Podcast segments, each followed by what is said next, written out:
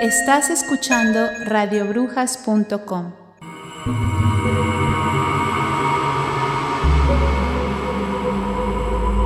Relatos de terror en radiobrujas.com. Relatos de misterio en radiobrujas.com. Terror. Misterio. Terror. Misterio. Donde llegarás a dudar de tu propia realidad. En.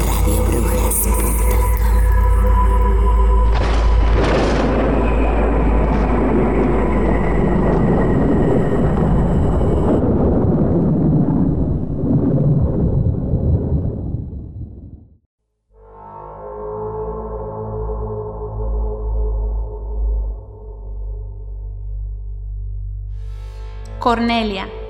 Narrador Isaúl García. Madre de Paula, Betty Rico. Conde de Saint, Dark Drake. Director Matías, Edgar Verduzco Mariscal. Cornelia, Carla Solís. Paula, Tana la Bruja.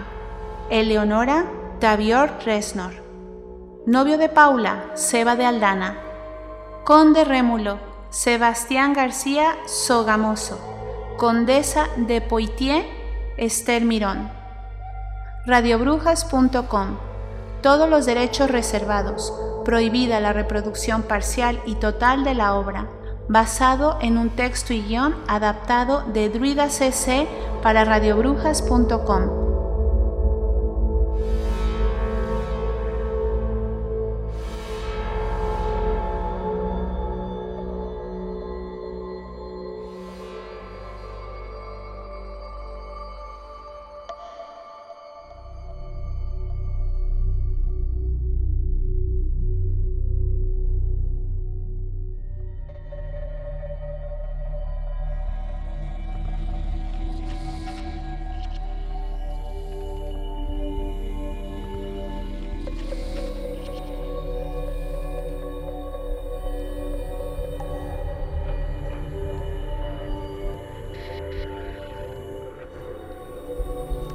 Las más viejas crónicas que los vampiros viven la eternidad y que, de algún modo, ese es su castigo.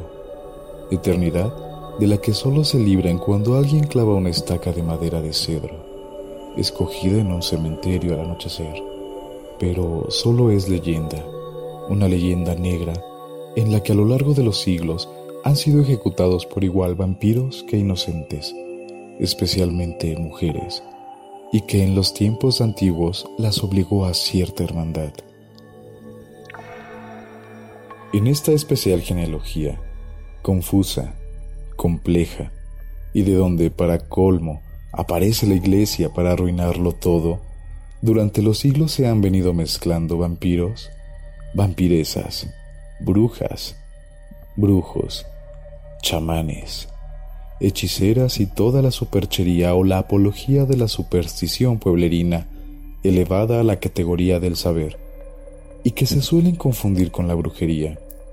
Si a alguien interesó especialmente este mar de confusión, fue a los propios vampiros. En la actualidad, los vampiros mutaron. En el siglo XXI ya no se alimentan de sangre. Necesitan periódicamente cambios urgentes de identidad y viven mezclados, camuflados entre la aristocracia. De este modo las autoridades rara vez los incomodan. Suelen tener muy buena posición social. Si alguien que vive el paso de los siglos no la tiene y no aprovecha las oportunidades, ya me explicarán ustedes entonces quién lo hace. Pero en el año de 1252, con la ocasión de la bula pontificia ad experimentada, por la que se legitimaba la tortura como medio de confesión de los heréticos, este mundo oscuro se reunió por primera vez a la madrugada del 30 de abril al 1 de mayo en el bosque negro de Alemania.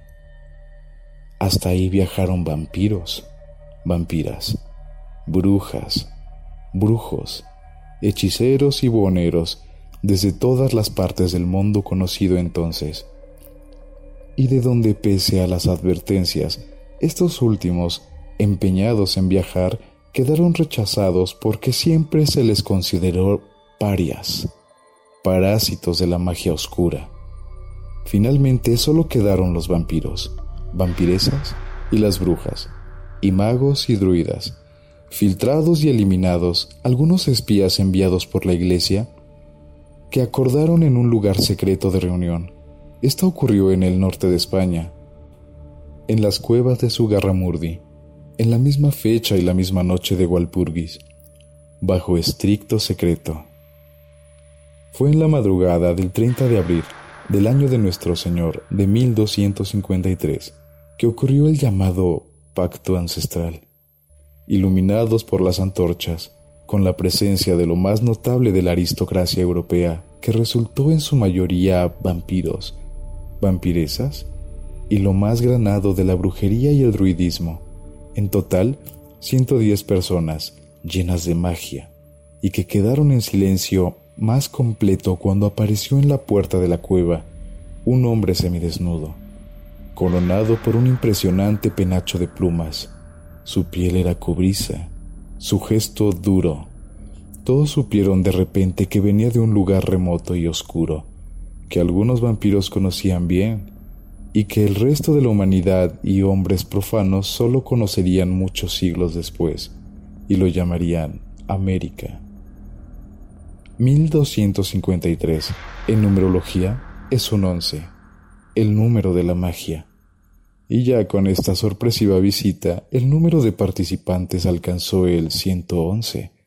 Esa noche conocieron las formas de identificarse entre las distintas genealogías, y aunque compartían poco, muy poco, hablaron de la necesidad de protegerse frente a la nueva amenaza del papado y donde acordaron que no serviría de nada matar al Papa, porque le sucedería otro, y otro, y al cual más corrupto.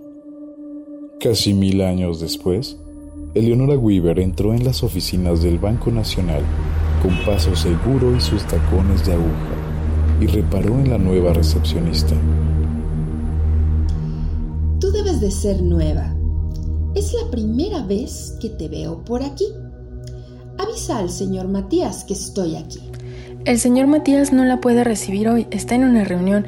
Mm, con gusto, si me deja sus datos, le prepararé una cita. ¡Ja! Eres nueva. Cariño, Eleonora Weber no necesita citas, ni espero a nadie. Ellos me esperan a mí. Eleonora interrumpió la entrevista de la directiva del banco. Podía hacerlo. En realidad, podía hacer lo que quisiera. Todo aquel banco le pertenecía. Cuando salió del despacho del director general, parecía aún más segura de sí misma que cuando había entrado. Miraba por encima del hombro a la nueva recepcionista, cuando algo en su cuello la detuvo. Se acercó despacio y lo tomó en sus manos. Era un dije de plata en una gargantilla, con unas formas barrocas sin dar tiempo a que Leonora la interrogara, la recepcionista explicó. Es un recuerdo de mi abuelita, siempre lo llevaba consigo. Muy, pero muy interesante. ¿Te piensas quedar mucho tiempo entre nosotros o solo estás de paso? Ya sabes, buscando un mejor trabajo. Debes ser licenciada. Alguien profesional siempre aspira a algo mejor que un puesto de simple recepcionista o secretaria.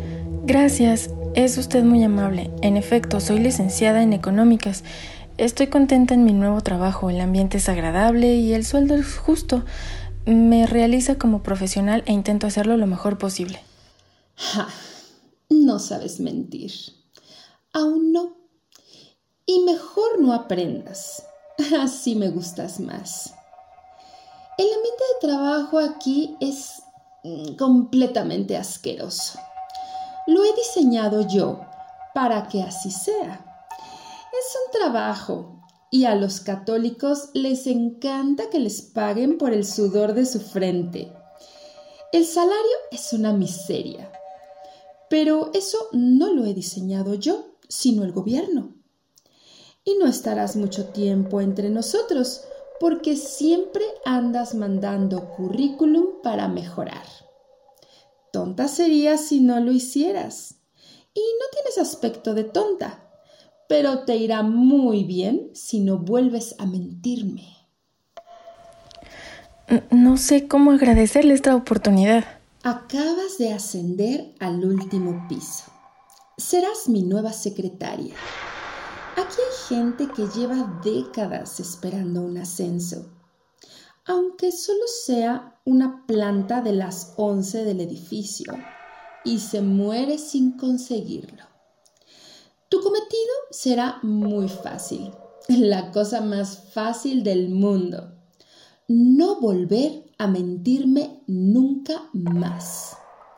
Si lo haces, descenderás esas once plantas de inmediato hasta la zona donde no hay moquetas. El suelo es de cemento y lo llaman almacén. Hay mozos de carga, huele mal y hablan peor. El banco te retirará la línea de crédito, perderás tarjetas y tendrás que mudarte de casa ahora que te habías acostumbrado a un lujoso penthouse o ático No sé. con vistas que siempre soñaste. Y aún no tienes, pero te comprarás dentro de muy poco. Cobrarás 10 veces más que ahora y tendrás viáticos, servicios, dentista y hasta ginecólogo para cuando nazca el bebé. Y todo por no mentirme nunca. Parece un trato justo. Pero si yo no estoy embarazada. Pero lo estarás pronto, querida. Es nuestro talón de Aquiles. Por cierto, Aquiles fue un gran tipo. Lo llegué a conocer en persona. Fue mi amante. Siempre que digo lo de talón de Aquiles, me lo recuerda. Me pongo romántica, sensible. Es nuestro destino enamorarnos de la persona incorrecta. Amas a tu novio, aunque él no te ama, solo te desea. Te quedarás embarazada, te traicionará durante el embarazo y juntas lloraremos y gastaremos cajas de Kleenex. Oiga, no entiendo nada. ¿Es esto una especie de broma o, o de prueba? ¿Es usted bruja? Bruja, exactamente no. Pero tengo amigas que lo son y excelentes. La que sí era una tremenda bruja era tu abuela. En ese punto, salió de su despacho el director general, a quien comunicó Eleonora el reciente ascenso de Paula. Eleonora no miraba a los ojos al director. Se había empeñado en escudriñar los ojos de Paula. Tomó su mano y parecía que la leía en forma de quien lee un texto escrito. Sonrió. Entonces, satisfecha y a modo de despedida, le dio una nueva orden al director. Acomoda a la nueva junto a mi secretaria, que se sienta cómoda y en casa. Cualquier queja que la haga sentirse molesta hará que lo mande a usted de cabeza al almacén. Paula y el director se quedaron mirando fijamente y encogidos de hombros. A Paula se le antojaba que el director reprimía con esfuerzo el gesto de indicar que la gran jefa, la todopoderosa Eleonora Weaver, estaba mal de la cabeza. Por indicación del director y en lo que preparaban su nuevo destino, se tomó el día libre. Nunca, nunca, hacía apenas dos semanas, hubiera imaginado cómo se iban a desarrollar los acontecimientos. Llegó a casa y no pudo contener las ganas de contarle a su madre lo ocurrido, entre lágrimas de alegría. Llamó de inmediato a su novio y entre saltos de euforia también le contó toda la buena nueva. No pareces muy contento. ¿O seré yo que estoy dando botes de alegría aún? Es que no me lo puedo creer. Sí. Ajá. Sí. Sí. Ajá. Pues chico, qué agua fiesta eres. ¿Por qué iba a ser todo un engaño? ¿Por qué no merezco un futuro profesional mejor? Eres muy machista. ¿Y tú? Muy ingenua. Siempre te lo dije. No prospero yo en este maldito trabajo y lo vas a hacer tú en pocos meses. Seguramente será otro engaño, donde te van a sacar el dinero y como siempre vendrás llorando para que te solucione la vida. Paula se quedó perpleja, pensando, la reacción de su novio fue extrañísima. Más que comunicarle una alegría y que ya habían mejorado sus finanzas, era como si le hubiera comunicado una muy mala noticia. Estaba aún absorta pensando cuando recibió una llamada del... Era el director del banco. ¿Y qué quería? Aún estoy alucinando. ¿De qué color quiero los muebles y la moqueta de mi nuevo despacho? Ay, Paula, qué raro es todo esto. ¿Segura que no estás trabajando para el narcotráfico? Ay, mamá, ¿qué cosa tienes? Ya casi te pareces a mi novio y en la forma que ha reaccionado. ¿Qué te ha dicho ese atorrante? Pues igual casi que tú, que no era normal, que algo raro y oscuro había en todo esto, porque claro está, si él en dos años desde que terminó la universidad no ha encontrado un trabajo mejor, nadie podía hacerlo y menos una mujer. Pero estaba raro, con mucha prisa en terminar la conversación. Según el ruido de fondo, no estaba en su trabajo, estaba en su casa. Te lo dije. Nunca me cayó bien. Por cierto, tenemos que hablar. Quiero saber algo. Háblame de la abuela. ¿Era bruja? Me lo temía. Tarde o temprano tenía que llegar esa pregunta. ¿Por qué ese repentino interés? ¿No podemos dejar a los muertos descansar en paz? Está bien, si te hace daño, olvida lo dicho. No me hace daño. Está bien, te diré. Nunca te he hablado de esto, pero me extraña mucho que me lo preguntes ahora. La abuela tenía amigos raros. Ella era rara. No era católica. Huía siempre de las iglesias. Me cae bien. Era como tú. Tenía su mundo. Yo recuerdo siendo niña que la sorprendía muchas noches haciendo rituales raros. Y ya cuando el abuelo, mi padre, se había marchado, hablaba con la luna en las noches pero siempre me tuvo al margen. ¿Qué te pasa? ¿Estás bien? No lo sé. Llevo dos días que me levanto con náuseas. Voy a la farmacia a comprar un test de embarazo. Tardaré un poco porque de regreso me llegaré a la casa de mi novio y espero que no me encuentre lo que sospecho. Por cierto, ve eligiendo la zona que más te gusta de la ciudad. Dentro de poco nos mudaremos a un precioso y seguro ático con vistas a todo el planeta. Estás loca. ¿Y tu novio? Nos iremos a vivir juntas, como siempre. Creo que ha dejado de gustarme mi novio, y más si lo que sospecho es cierto. La ciudad tomaba tonos dorados en la mañana. Justo después de amanecer parecía que se desperezaba el nuevo día. Paula apareció cambiada. El día anterior el test de embarazo confirmó que estaba embarazada.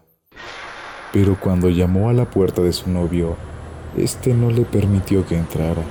Había otra mujer. Esto a Paula no pareció afectarla demasiado.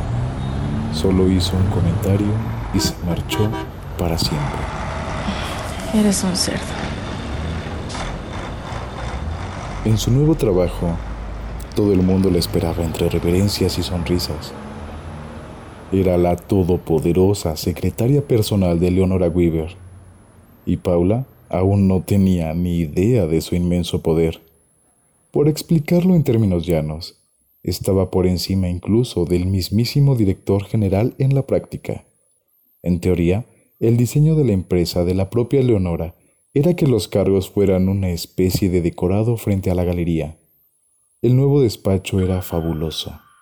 Tal como ella indicó, en un solo día lo habían logrado las paredes enteladas del mismo color que la moqueta, un verde botella que siempre le gustó desde que lo vio por primera vez en las mesas de billar, los muebles isabelinos en caoba, como las estanterías y esas lámparas victorianas en bronce que despedían una luz cálida que apetecía vivir en ese despacho. Muebles clásicos mezclados con la técnica, su nuevo ordenador personal y su nuevo teléfono.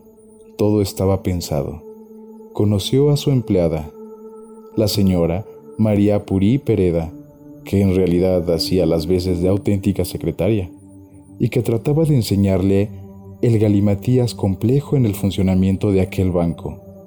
A Eleonora no le gustaba demasiado acudir a las oficinas excepto de sopetón y con el efecto sorpresa.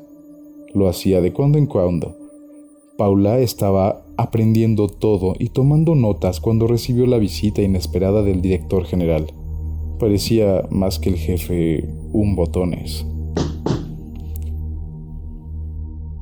Puedo pasar. Está todo a su gusto. Me alegro que así sea. ¿Puedo sentarme? El asombro de Paula no tenía límites. Hace apenas dos semanas aquel hombre se le antojaba todopoderoso, letal, incluso grosero, y ahora lucía como el cordero más manso.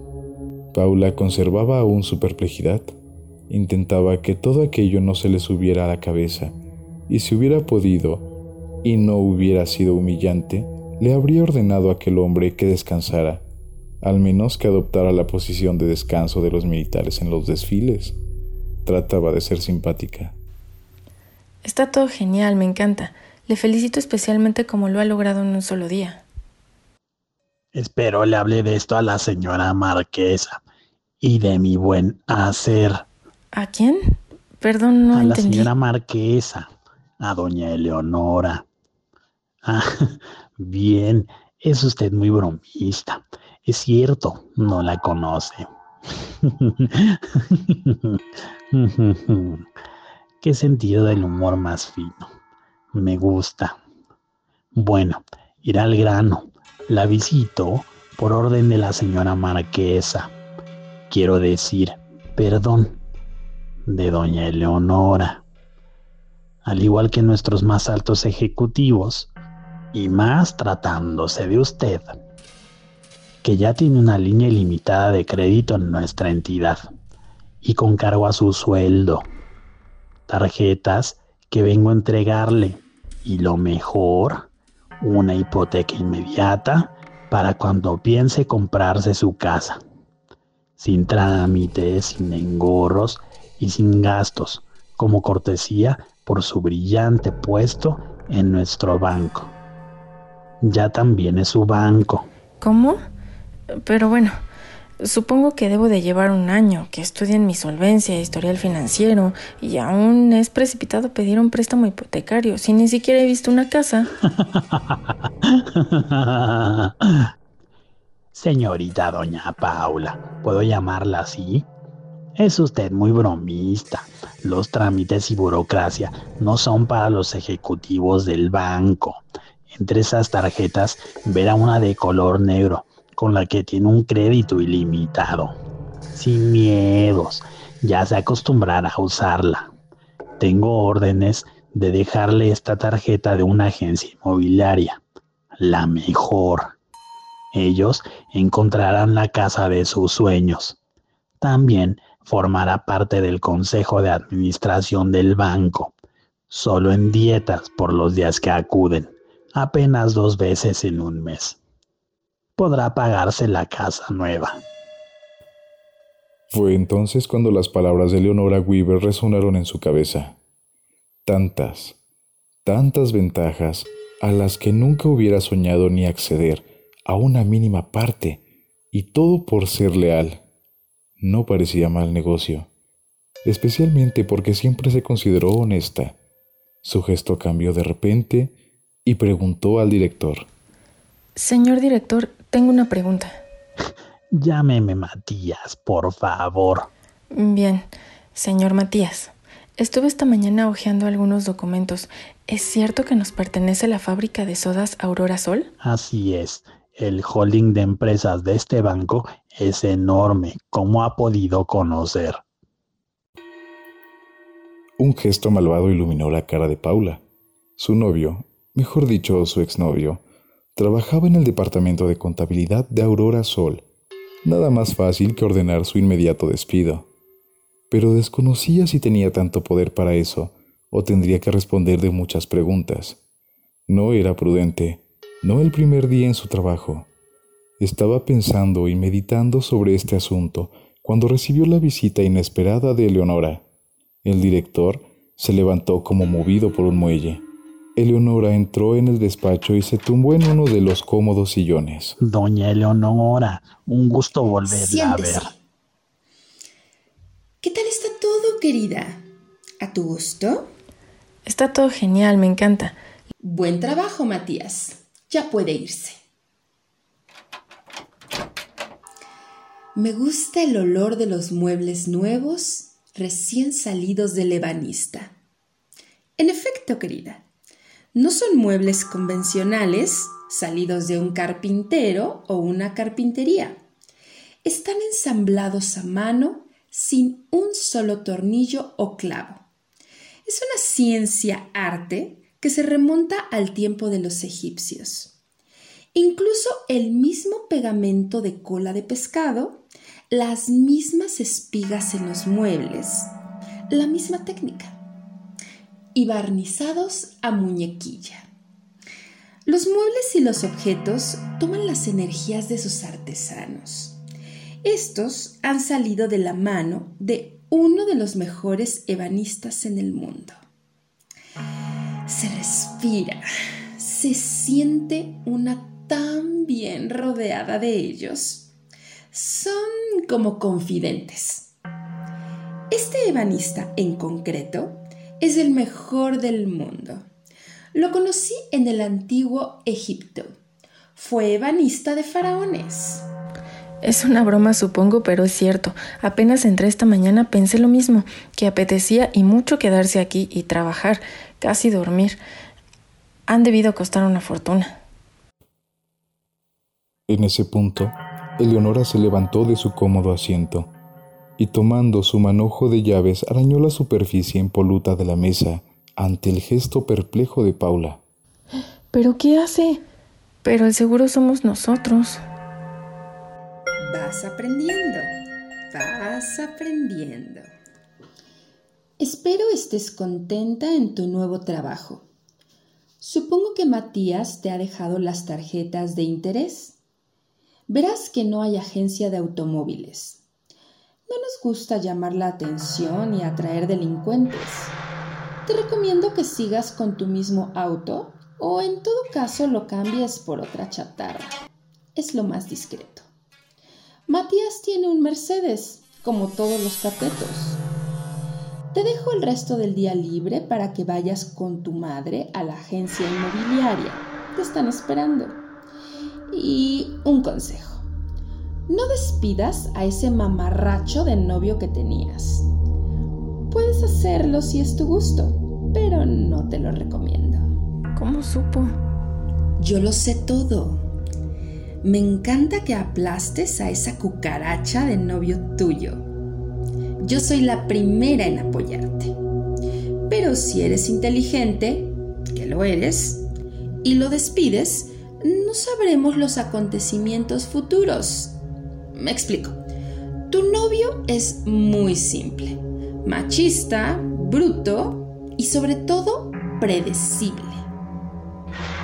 ¿Cómo supo? Busca entre todo el tarjeterío que te dejó Matías. Marcos y cuadros, ventanas, agencia de detectives. Es otra empresa del banco. Suena chistosa. Es la idea por si alguna vez algún oído indiscreto te escucha llamar, no es lo mismo hablar con algo tan siniestro como una agencia de detectives que con una agencia de marcos y ventanas. Además de que el detective principal se llama Cuadros. Ah, qué ingeniosito. Si despides a tu novio, solo le estás dando el empuje que no tiene le das la iniciativa que necesita y en el peor de los casos encontrará un mejor trabajo. Mejor que el que tiene, eso es seguro. Y no queremos eso. Es mejor idea fosilizarlo, dejarlo siempre en dique seco. Esta gente primaria funciona con promesas. Aplastarlo poco a poco Dentro de poco lo ataremos en corto. ¿Se trata de algún amarre de magia negra? No quiero eso. Quiero perderlo de vista en mi vida. No seas bruta. Esto es el siglo XXI. Dentro de poco, la empresa de tu novio recibirá para sus empleados, todos, para no despertar sospechas, unos tentadores créditos hipotecarios, pero muy limitados y para casas de mierda. Y cuando lo firme, ya quedará atado por los huevos el resto de sus días.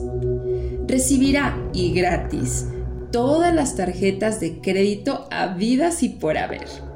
Su futura esposa gastará tanto y lo endeudará hasta los ojos que no tendrá otra opción que abandonarlo.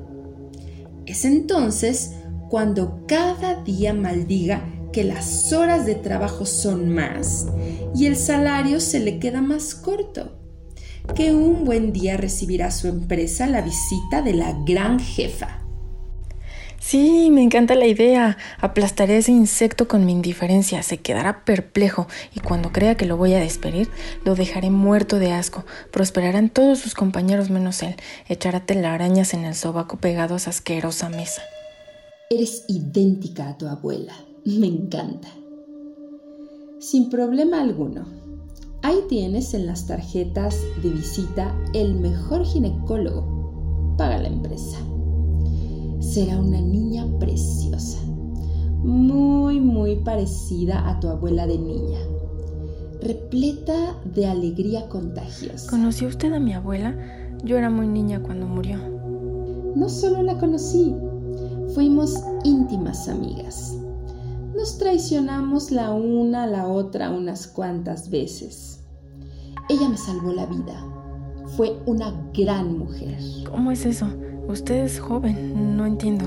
Gracias por el cumplido. No soy tan joven como crees. Tú puedes saberlo. En realidad, tengo cuatro mil años. Mejor dicho, los tendré dentro de muy poco y será una gran fiesta. Por supuesto, estás invitada. Eh, qué graciosa es usted. No, no soy graciosa. Y tu abuela no está muerta. Vive dentro de ti.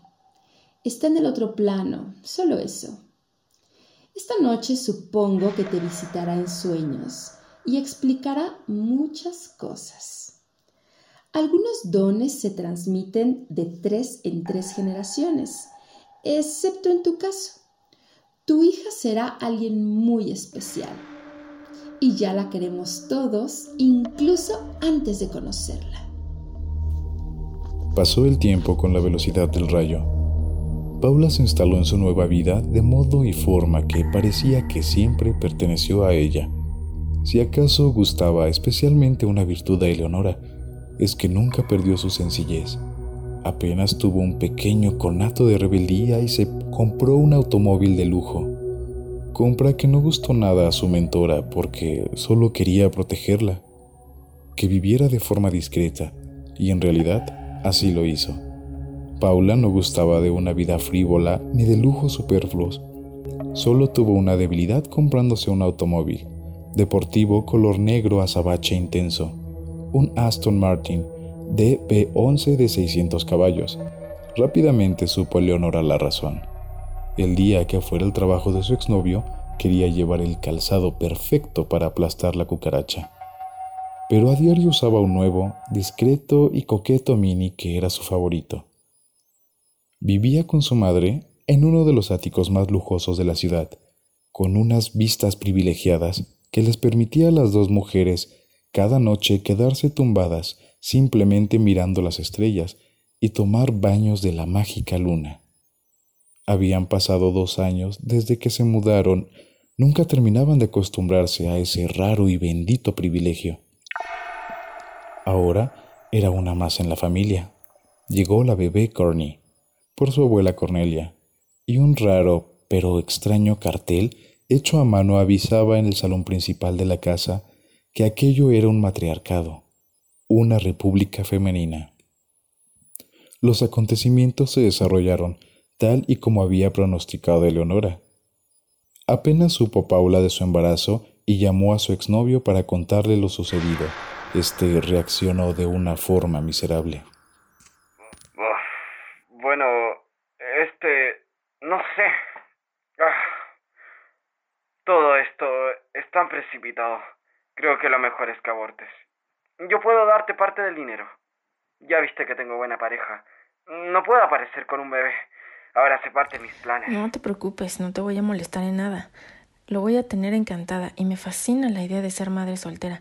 Sin embargo, y creo justo el trato de que a cambio de no reclamarte nada en los tribunales me cedas la completa y absoluta patria potestad y custodia y renuncies a todos los beneficios presentes y futuros que como padre te pudieran corresponder. ¿Beneficios? Sí, hombre. Un premio de la lotería. Te firmo lo que quieras. Pero no quiero saber nada de nada de este bebé, que para mí desde hoy no es mío. Ay, qué buen hombre eres. Entonces trato hecho. No tienes ni que molestarte. Recibirás la visita de algunos abogados y un notario en tu domicilio para que firmes el papeleo donde yo renuncio a reclamarte nada y tú renuncies hasta que lleve tus apellidos. Cuando Paula cortó el teléfono, no pudo evitar emitir un largo suspiro de alivio, y de esa forma se deshizo para siempre de aquel hombre quien no quería en absoluto en el futuro de su hija. La vida transcurría tranquila para las tres mujeres, y recordó entonces su madre las palabras de su abuela Cornelia. Es que para vivir sin dinero se necesita tener mucho, pero mucho dinero. Estás escuchando radiobrujas.com.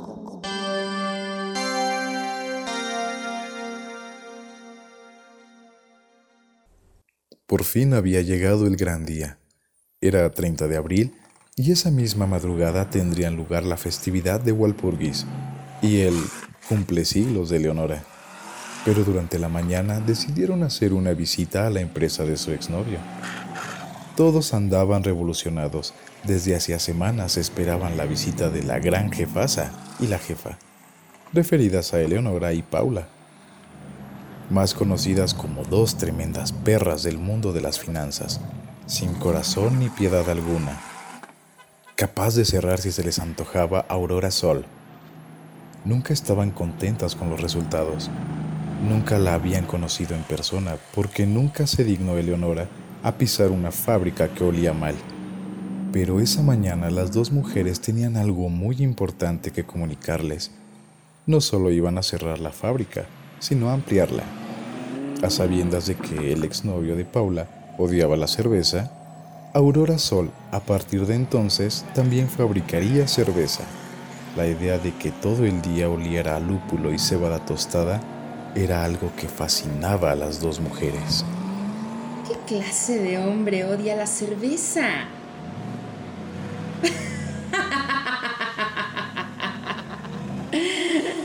Las dos mujeres se dirigían a la fábrica, escoltadas por media docena de automóviles de lujo. En esa ocasión pretendían impresionar. Y ya lo creo que lo consiguieron.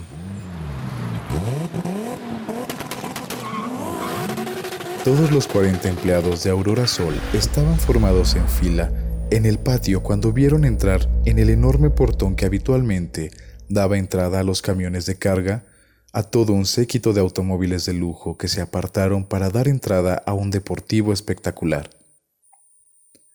De un negro azabache intenso que dejó a todos boquiabiertos, especialmente cuando los ordenanzas se apresuraron a abrir sus puertas, y salieron de él Eleonora y Paula en un discreto segundo plano y enfundadas tras dos enormes gafas de sol, vestidas pulcras y elegantes en sendas faldas de tubo y con tacones de aguja que se iban marcando en el pavimento. En mil años habría reconocido el joven exnovio a su antigua pareja. Eleonora se había encargado previamente de crear un ambiente de miedo en la fábrica, difundiendo rumores de que iban a la quiebra y tenía que cerrarla. Tomó la voz el director general del banco y dirigiéndose a los trabajadores por un micrófono colocado al efecto.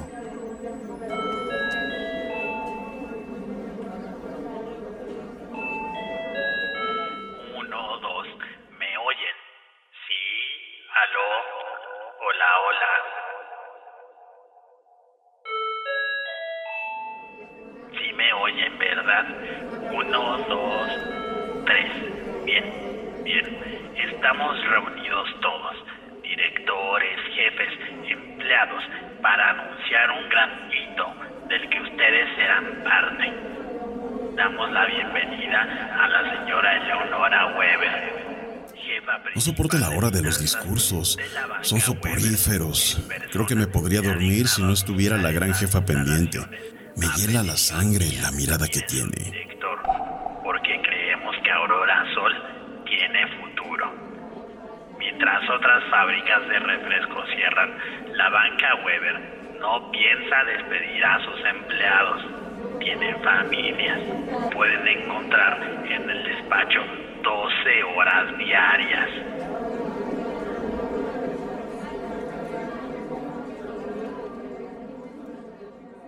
Y así, el director general soltó su serie de mentiras, pero todos quedaron tranquilos, confiados en conservar sus puestos de trabajo.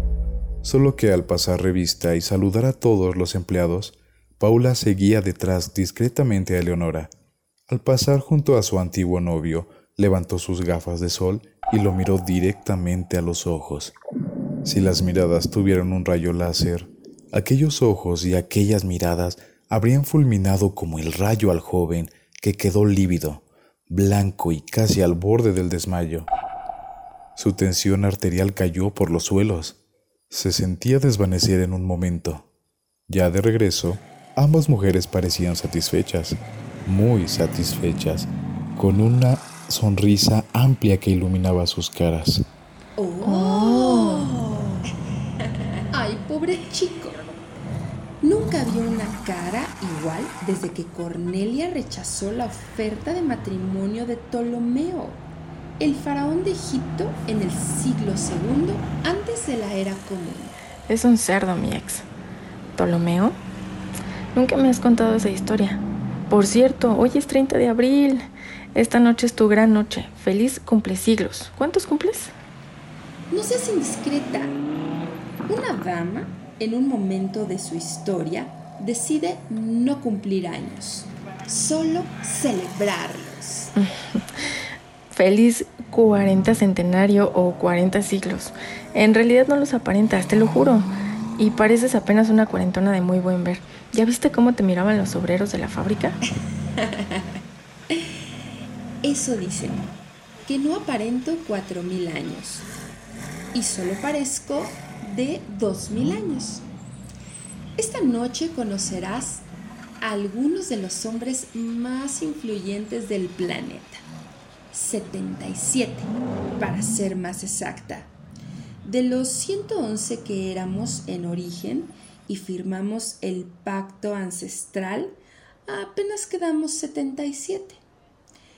Tu abuela Cornelia era una de nosotros, solo que ella decidió renunciar a su inmortalidad por una vida mediocre. Prefirió irse reencarnando en el tiempo. La inmortalidad mm, le resultaba aburrida y yo le debo a ella la vida. Hoy ella vive en tu hija es el signo de los tiempos. Lo dice mi madre, que corny son los ojos, los gestos, hasta el genio de la abuela. En el siglo II, antes de la era común, vivió una mujer en la antigua Roma. Al menos yo la conocí en ese tiempo. Yo entonces era una jovencita inexperta, pero la recuerdo como si fuera hoy. Atractiva, magnética que tenía ese peculiar don de algunas mujeres que seduce por igual a hombres que a mujeres, aún sin ser lesbianas. Era partera comadrona de las clases nobles. Tú me la recuerdas bastante y cada tanto miro a tu bebé, me quedo asombrada. Es ella, no hay duda que una no sabe si reír de alegría, abrazarla o tumbarme al suelo y venerarla. Cornelia, una mujer muy culta. Era hija del senador y general romano Escipión. que derrotó en la Hispania a los cartagineses y a los míticos Asdrúbal y Aníbal y su temido ejército de elefantes. Héroe de las guerras púnicas. A la muerte de su padre, hermanos y esposo, en una pandemia, recibió la propuesta de matrimonio del faraón de Egipto Ptolomeo, de la muy famosa y próspera dinastía tolemaica. Y cuando todos pensábamos que ocuparía el lugar en la historia que le pertenecía, rechazó la oferta. El faraón no le gustaba físicamente. Era demasiado barrigón. Pasó la última etapa de su vida romana recibiendo en su casa a filósofos y literatos de todo el mundo. Su casa llegó a ser más famosa que el Liceo de Sócrates y tenía fama merecida de espírita. Podía hablar con muchos espíritus que gozaban de su compañía. Mil años después, Dante Alighieri la cita en la Divina Comedia como uno de los espíritus que se encuentran en el limbo. Es el tipo de mujer que nunca se olvida. Justo en el año 50, después de la era común, el emperador romano Tiberio decretó proscritos e ilegales a los cristianos y el cristianismo, acusados de superchería, engaños y practicar malas artes en la adivinación, promesas de falsas curaciones y estafar a la gente con numerosos cuentos. No fue por buenos precisamente que fueron perseguidos, sino por ladrones y estafadores. Fue entonces que hubo numerosas revueltas donde los cristianos se mostraron al principio muy enojados y violentos. Alguien me delató y supieron de mi extraña naturaleza. Rodearon mi casa en la noche y la quemaron conmigo dentro mientras dormía. Pude escapar por mi instinto en mitad de las llamas y para su miedo por los tejados. Pero inocente de mí, cuando creía estar a salvo en mitad de la noche y el bosque, me rodearon y capturaron. Me acusaron de estar detrás del decreto imperial y yo era completamente inocente. En esos días no participaba en política. Atada y cerca del fuego, en el que me pensaban quemar al amanecer, después de clavarme una estaca en el pecho, estaba tan absolutamente asustada y contrariada que no reparé en que una mujer se había deslizado entre las sombras del bosque y me desataba las ataduras. Yo te ayudé a venir al mundo hace dos mil años. No voy a permitir que te quiten estos la vida ahora. Ahora tengo poder. Me siento segura de mí misma, pero a la vez completamente insegura de saber que no tendré amigas y amigos, excepto por el interés, que todos los hombres son ratas de alcantarilla. Ahora tengo cierto miedo que antes no tenía. Antes tenía sueños modestos, una vida sencilla que siento que era una completa fantasía y una enorme mentira. Ahora quiero aprender, tengo sed de saber. Solo sé que he venido a aprender. Por esta razón, solo nos relacionamos entre nosotros. Las brujas especialmente tienen imán para atraer patanes y dejarse destrozar el corazón por ellos hasta que demasiado tarde aprenden la lección. Tienes que ser elitista y alejar de tu vida a los patanes. Tu linaje y tu estirpe es la de los Gens Cornelios y los Sempronios Graco una de las familias más aristocráticas de la antigua Roma. Una estatua de tu abuela siempre reinó en el foro rumano. Nunca lo olvides. Llegó la noche y en la colina de un monte a las afueras de la ciudad destacaba una mansión rodeada de árboles y un bosque frondoso. Dos kilómetros antes de llegar, toda una suerte de coches de policía y seguridad privada se apostaba en su perímetro. Era casi poco menos que imposible para los ojos profanos llegar hasta allí. Aunque era la fiesta en honor a Eleonora, sirvió para la presentación en sociedad, en aquella peculiar y especial sociedad de Paula. En esta vida la madre de Cornelia, cuya fama le precedía. Todos en algún momento de sus vidas habían conocido a Cornelia. Todos la admiraban. Ella era una mujer que tenía todo el carisma del universo, y muchos llegaron a amarla. Ahora, para los más incrédulos, conocerían a quien era su madre en esta vida, y todos esperaban los breves y rápidos 15 años que pasarían hasta que la niña Cornelia tuviera su primer baile y puesta de largo.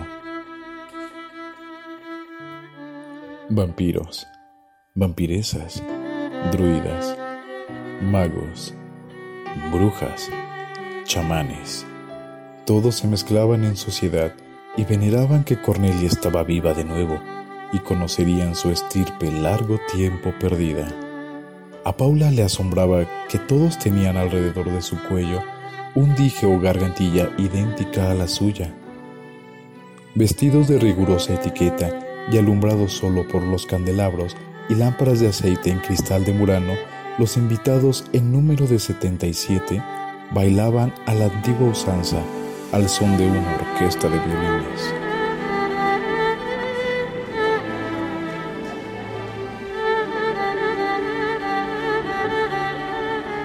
Así que era cierto y el espíritu de Cornelia sigue vivo. Es un placer conocer la señorita. Tan tan bella como su madre.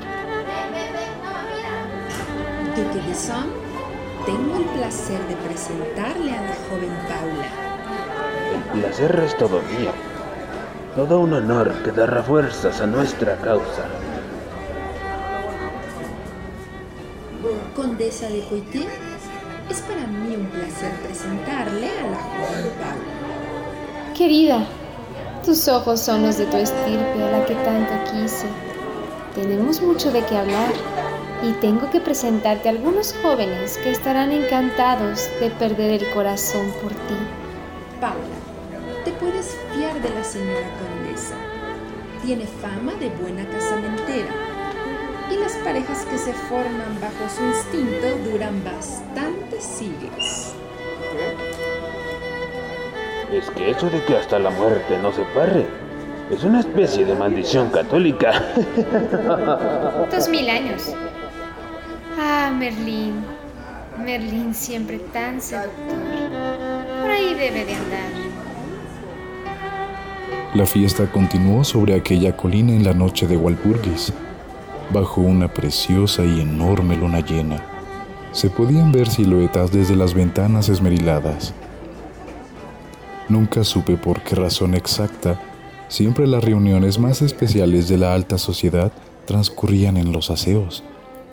Pero desde fuera y la profundidad del bosque, solo con búhos y lechuzas de testigos, muchas siluetas de mujeres podían verse en el cuarto de baño hablando, gesticulando, maravilladas, hasta que una de ellas alcanzó a besar, morder el cuello de otra esa noche, Paula alcanzó la inmortalidad por deseo propio.